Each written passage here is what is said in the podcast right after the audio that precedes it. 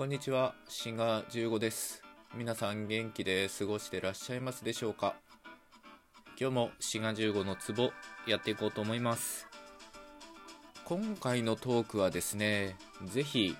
富山県民の方に聞いてほしいトークとなっております。なので、富山県民以外の方は、えーもう聞かなくて大丈夫ですっていうわけではないんですが、まあ、その理由は後ほどわかるということで、テーマはですね、日本語の発音、特にアクセントについてですね。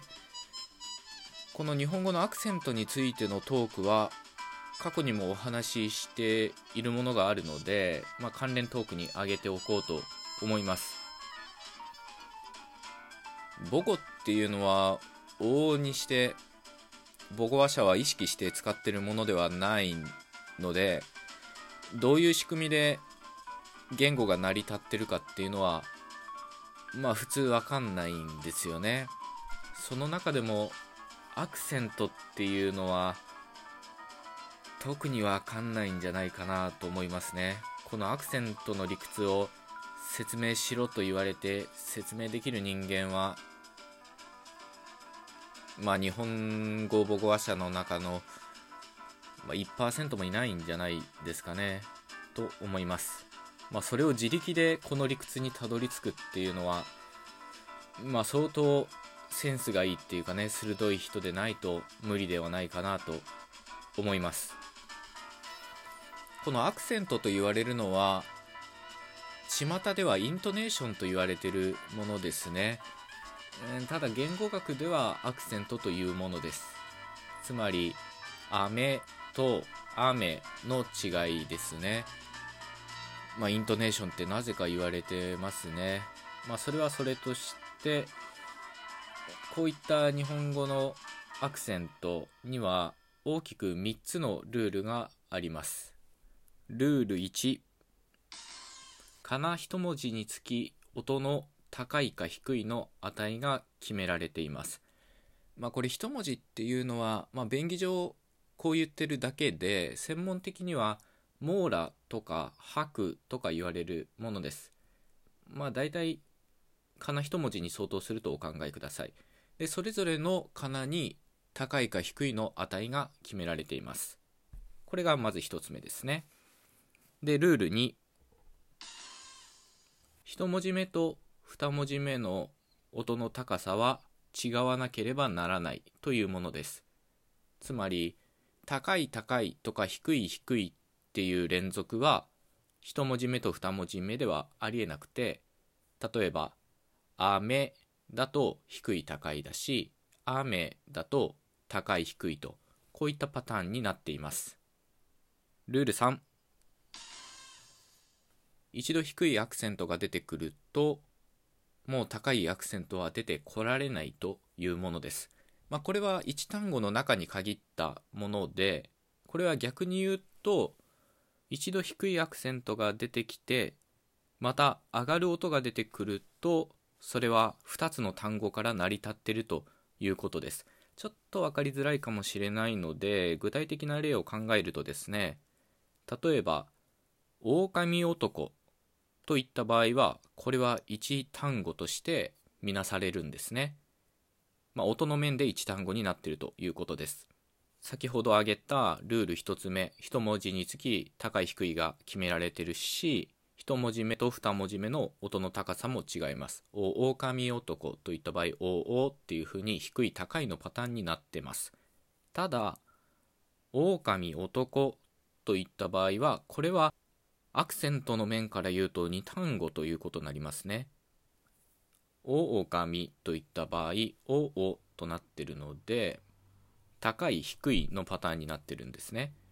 で、男で、音で、ここで低い、高いのパターンになってるので、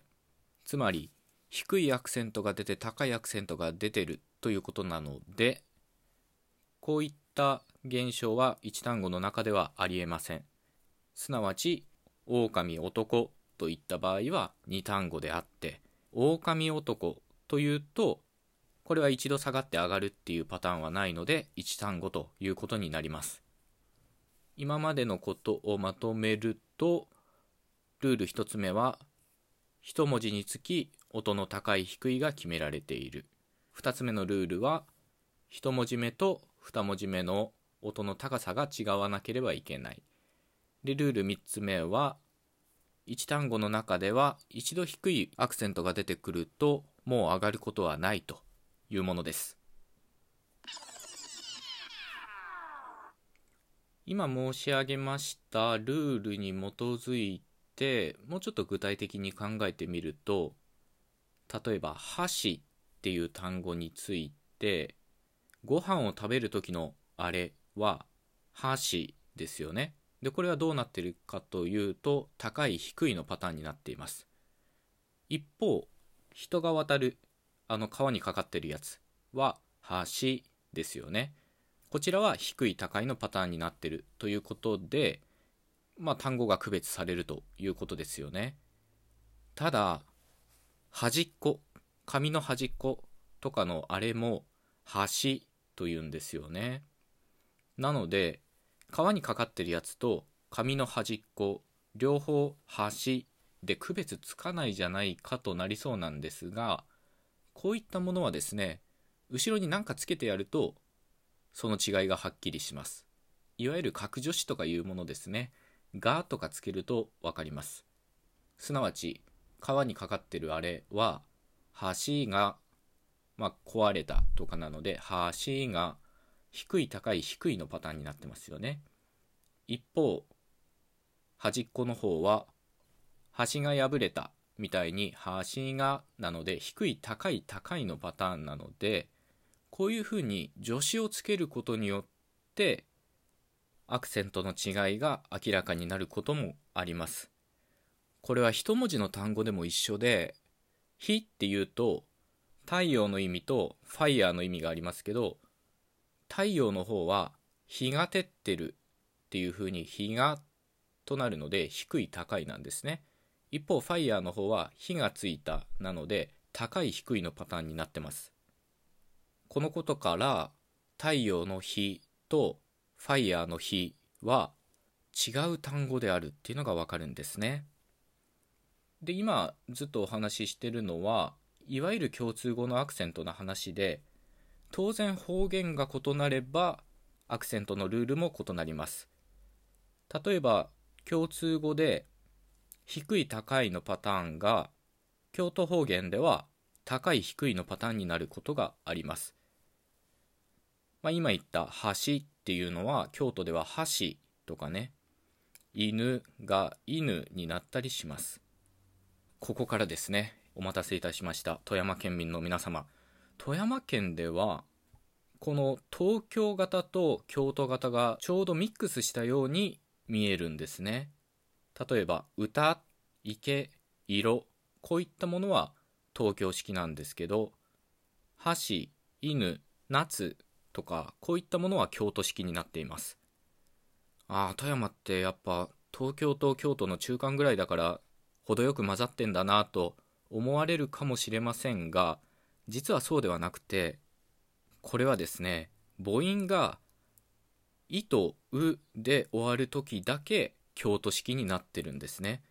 箸、犬、夏、雪っていう風に。一方母音がそれ以外だから「あ」「え」「お」の時は「歌」「池」「色」っていう風に東京式になっているそうです。これ面白いですよね。富山方言は富山方言で独自のアクセントの仕組みがあるということです。これね僕全然知らなかったのでぜひ富山県民の方お便りいただけたらと思います。というわけで今日のトークは日本語のアクセントについてのお話でした。関連トークもよろしかったら聞いてみてください。ではまた次回お会いいたしましょう。ごきげんよう。